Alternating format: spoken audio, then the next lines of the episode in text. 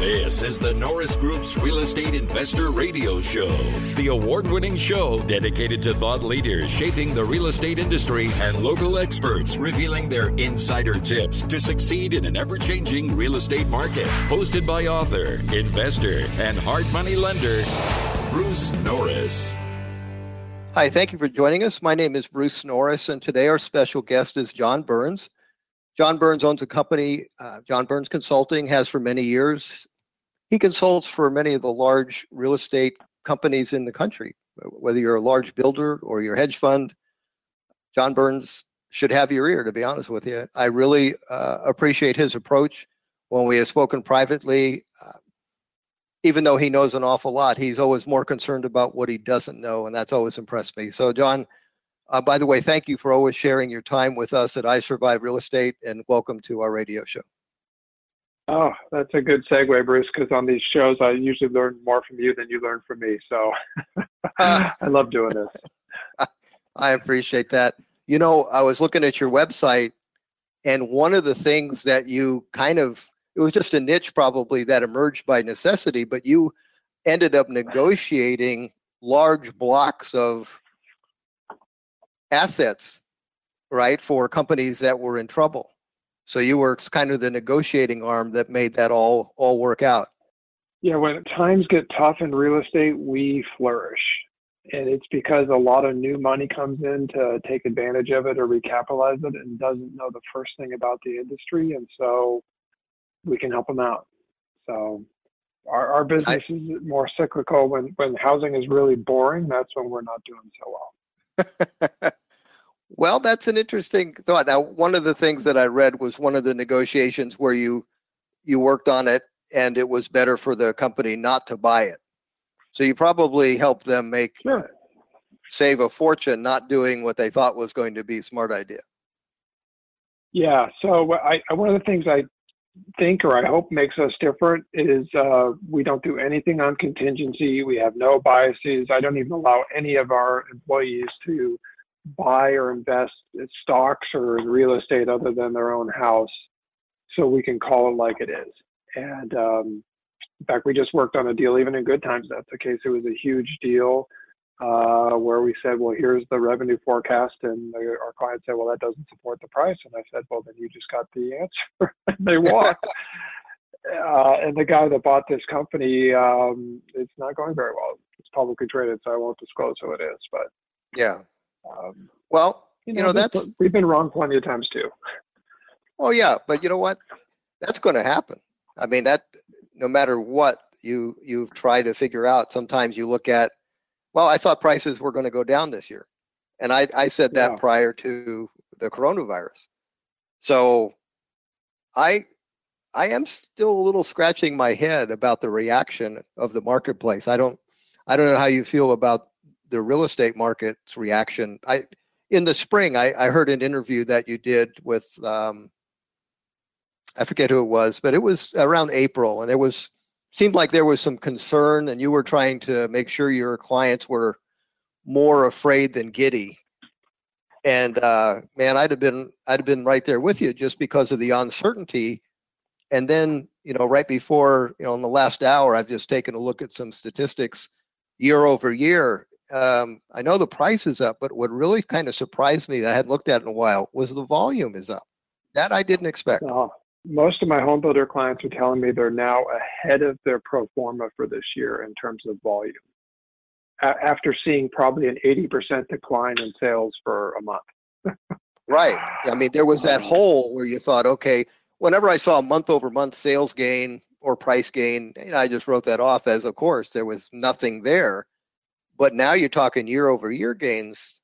That's a bigger deal. So I guess I'm kind of surprised. I know interest rates are great, but that to me that translates to affordability, and affordability has been much higher for instance, in California for years than at a normal peak, So I've always looked at real estate in California as more affordable than it can get. So I always thought, okay, why are we only selling 400,000 houses a year when we're at 30 some percent affordability? I was always concerned about that, thinking, well, something is causing sales not to occur. So I thought when this stuff happened, I really thought that would be a bigger problem than it turned out. And I don't, I didn't look at the new home statistics. It's hard for California to build new affordable homes. So I doubt the volume of new home sales in California has exploded as much as maybe across the country. That's probably going on. Yeah. And even today, California is not as strong as the rest of the country. Yeah, you can't get a yes answer on something that's large. This is actually a crazy story, but I know a piece of land that's been kind of in an option stage for a decade, and the buyer trying to get whatever he wants approved has been releasing $250,000 a year for 10 years, and it's still not going. You kind of go, holy cow, that's pretty crazy. So the very first master plan community study I did in northern LA County was in 1989, 8,500 lots, and there's still no homes on that master plan community because of all the things you just said. Wow. Well, at some point you just 31 years later. Yeah, you just kind of go, okay, you win. We'll go build somewhere else. That's not that hard. You mentioned that, but a lot of the builders, some have left the state, and others have been allocating all their capital elsewhere. And what they have left in California is just a very, very small part of their business. For exactly, yeah. And they're so afraid of additional regulation and additional taxes, and they're like, I just can't make it work here. The risk is not worth the reward. I think the biggest problem for me, and now you and I talked off air before, I've moved to Florida, but one of the biggest concerns for me being an entrepreneur in California, and I still own a business there, and I will, but I like to know the rules of engagement before I participate. And I like to feel like I participate if in fact those rules are going to change. And I have stopped feeling that way in California. I feel like rules are basically mandated without my consent or even vote. And that's problematic for me. Yeah, and that's becoming national now too.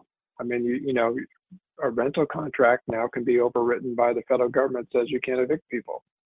And there's, a mortgage contract can now be overwritten and says if people stop paying their mortgage, you just have to let them not paying for the next 6 months. It's like contracts don't mean anything anymore. Yeah, it's kind of funny because I moved into Lakewood Ranch. The first person I met across the street was a retired New York attorney.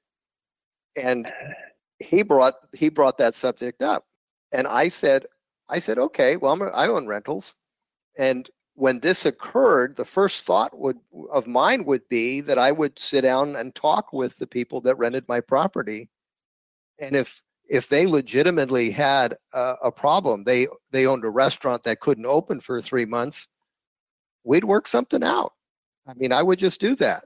But his opinion was very different. He wanted to have that mandated, and that's the difference. As an entrepreneur, I would like that to be my choice, but maybe we're not viewed as a very reasonable group that would do the right thing. I don't know.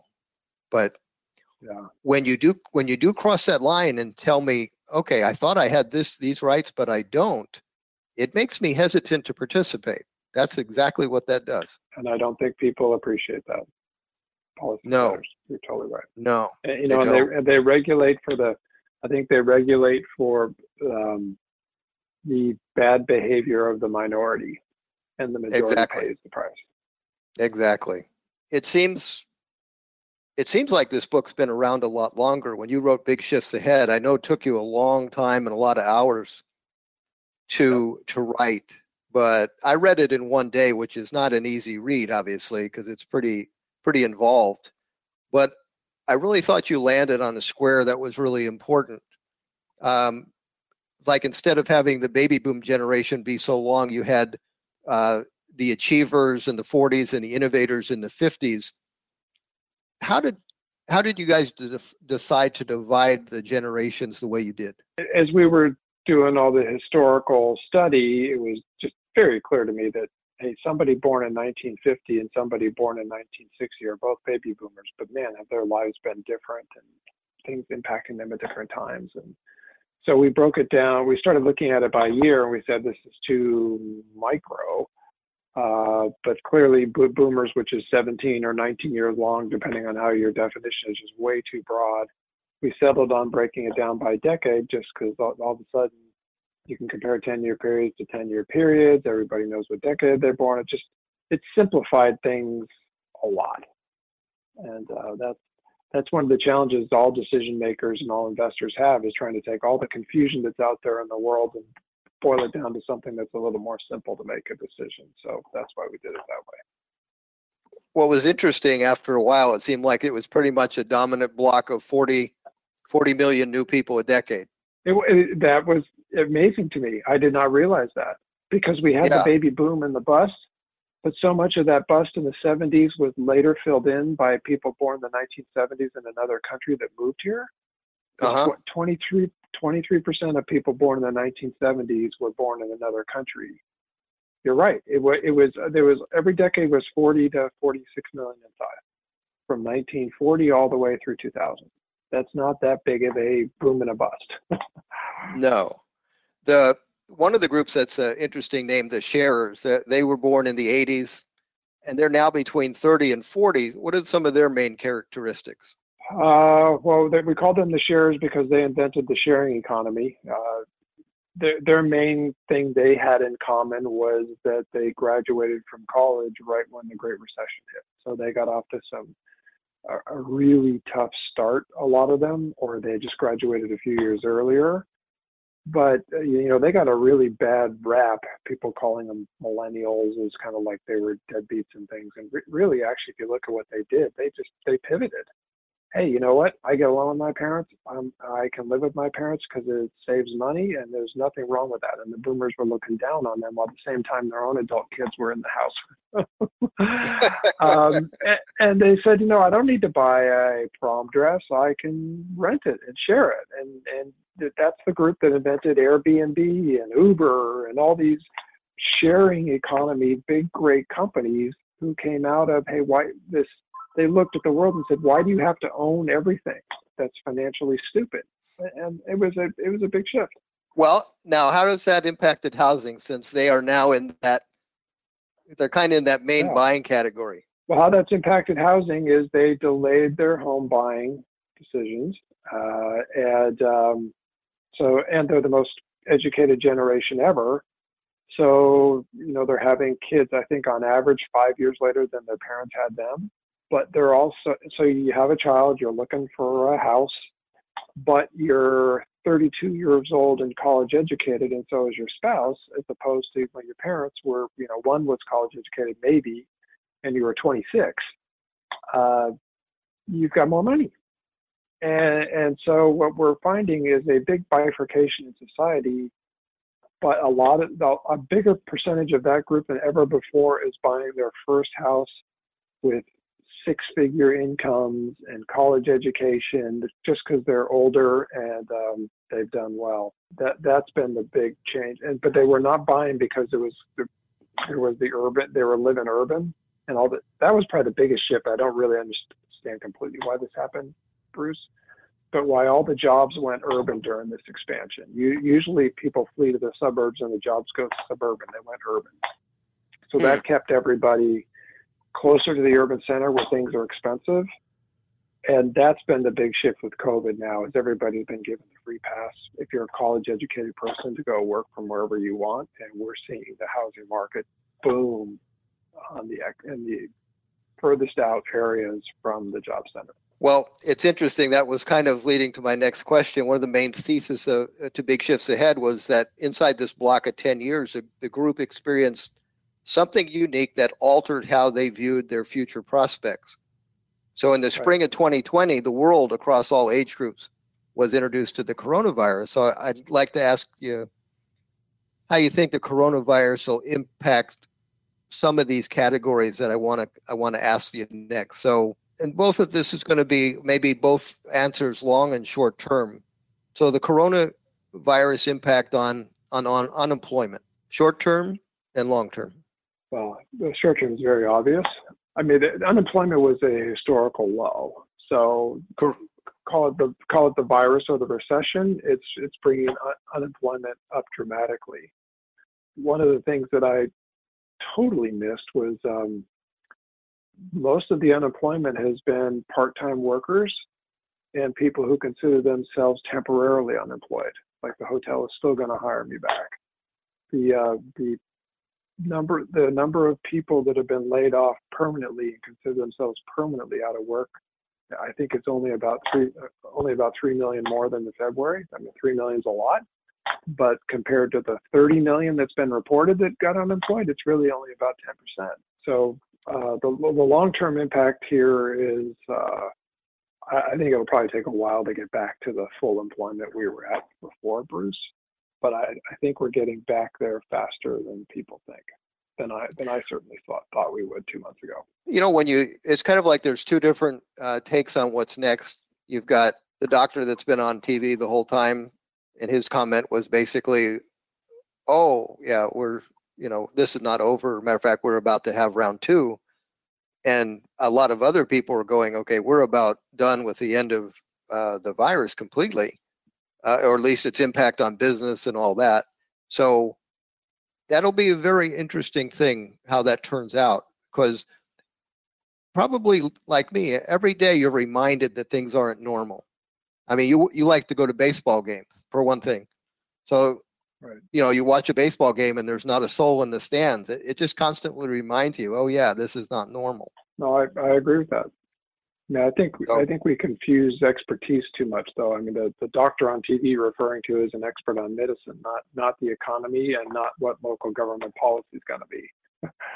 I hope that's the way. I hope that's the way we lean. That's for sure. How would you assess the federal government's response to that initial Great Depression, basically, that we had for a month or two? You know, crazy levels of employment.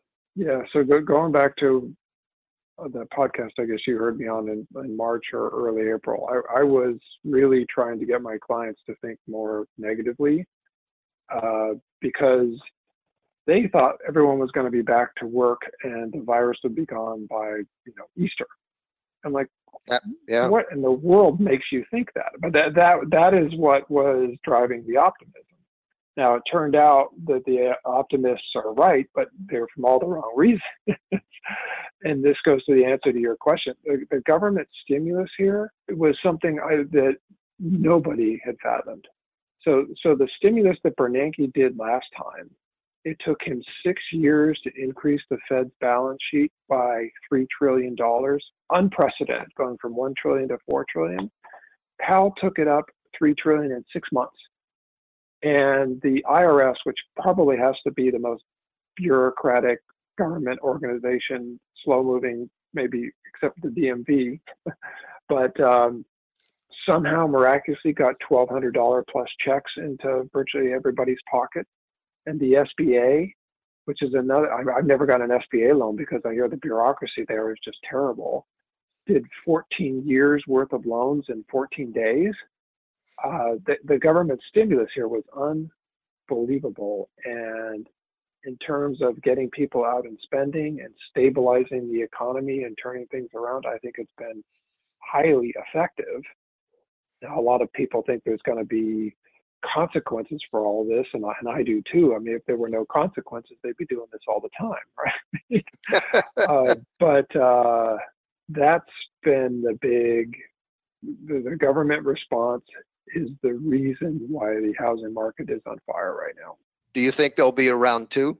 Well, both the Democrats and Republicans saying there's going to be. It's just a matter of what's in it. So, yeah, and the timing of it. So I'm assuming there's going to be a round two. I think even they have been stunned with how effective a lot of this has been. If there's one part of the economy that you and I understand that we should have gotten crushed in this, it's apartment. And even, people are still paying the rent. I mean, somehow they've gotten enough money into people's pockets that the majority of them are still paying rent. One of my clients owns thousands of single-family rental homes. He surveyed his tenants and found out 17% of them were out of work, which isn't surprising. That's what you would expect given the national numbers. yet he was collecting 96% of the rent. And you've heard all these stories that people are living paycheck to paycheck. Well, people have been finding a way to pay the rent, and it has to be due to that stimulus. I can't fathom what else would have caused that to happen. I think the speed of that and the size of it. Yeah, I was blown away by it, but I thought, okay, well that'll buy 3 months for sure. And it was after that I thought things would probably revert, and we'd have to have round two certainly by now, and we haven't had it. So I'm a little surprised that hasn't come yet, to be quite honest with you. John, you said something real interesting right now. You said that there was going to be some consequences of this. I'd be really interested to hear what you think those consequences are going to be. The consequences of giving people money they didn't make? Yeah. Well, the consequence that everybody's worried about is inflation. And so for that, it's the money supply is increased. Yeah. Last time I looked, it was about 13%. And so there's 13% more cash out there, and it's flowing into the stock market, and it's flowing into housing. But a lot of it is sitting in bank accounts. And, you don't see a lot. You're not going to see a lot of inflation until people start spending it like crazy. And because you can't get on a plane, and the retail centers are still closed, and yada, yada, yada, and people are still afraid, they're not. So that's the big, the economic theory would say this should create a lot of inflation, but it hasn't. And the other thing that Rafael Bostic, the CEO of the Atlanta Fed, just did a really great interview on that Nick Timmerhaus did with him on the Wall Street Journal. He said, one of the Fed lessons learned in this cycle is we were all taught that when unemployment got really low, people's wages would go through the roof and we'd have a lot of inflation. And that didn't happen this cycle. No. So they think something has fundamentally changed where we're unlikely to have a lot of inflation. And the Fed is actually trying to create some inflation right now because deflation is really bad. Yeah, see, I land on that. That's the consequence. Okay, I land on that square, to be honest with you. I think demographics, I can understand what they did created asset increase, people that have the stocks and the real estate. And I think that's part of our society's problem is that there's maybe they're viewing it as not an equal share of the goodies. So that's just interesting. A lot of talk about, we're about to have a giant foreclosure problem. What's your take on that? Well, I don't know why anybody would let the bank foreclose on their house right now because there's equity in it. Even if they did, it would get sold. Right. And you'd sell it in a minute. And what's different this cycle is that it looks like the lenders learned their lesson from the last cycle, and they've incorporated in the documents instructions to the servicers to see what you can do to modify the loan, because that keeps somebody in the house and it recovers more of the loan than going through the foreclosure process. So I'm sure foreclosures are going to go up because some people are not going to be able to be modified. But I don't see anything coming like the last cycle for that reason. Well, for the past 2 years, all I've heard is to have a price hit, you would really need foreclosure inventory and REOs to dominate what's for sale. Yeah, I completely agree with that. Anyway, I don't think we're going to have a foreclosure problem. That's going to do it for part one of our interview with I Survive Real Estate favorite, John Burns of John Burns Real Estate Consulting. Be sure you tune in next week for part two. For more information on hard money loans and upcoming events with the Norris Group, check out thenorrisgroup.com. For information on passive investing with trust deeds, visit tngtrustdeeds.com. The Norris Group originates and services loans in California and Florida under California DRE License 012-19911, Florida Mortgage Lender License 1577, and NMLS License 1623669. For more information on hard money lending, go to thenorrisgroup.com and click the Hard Money tab.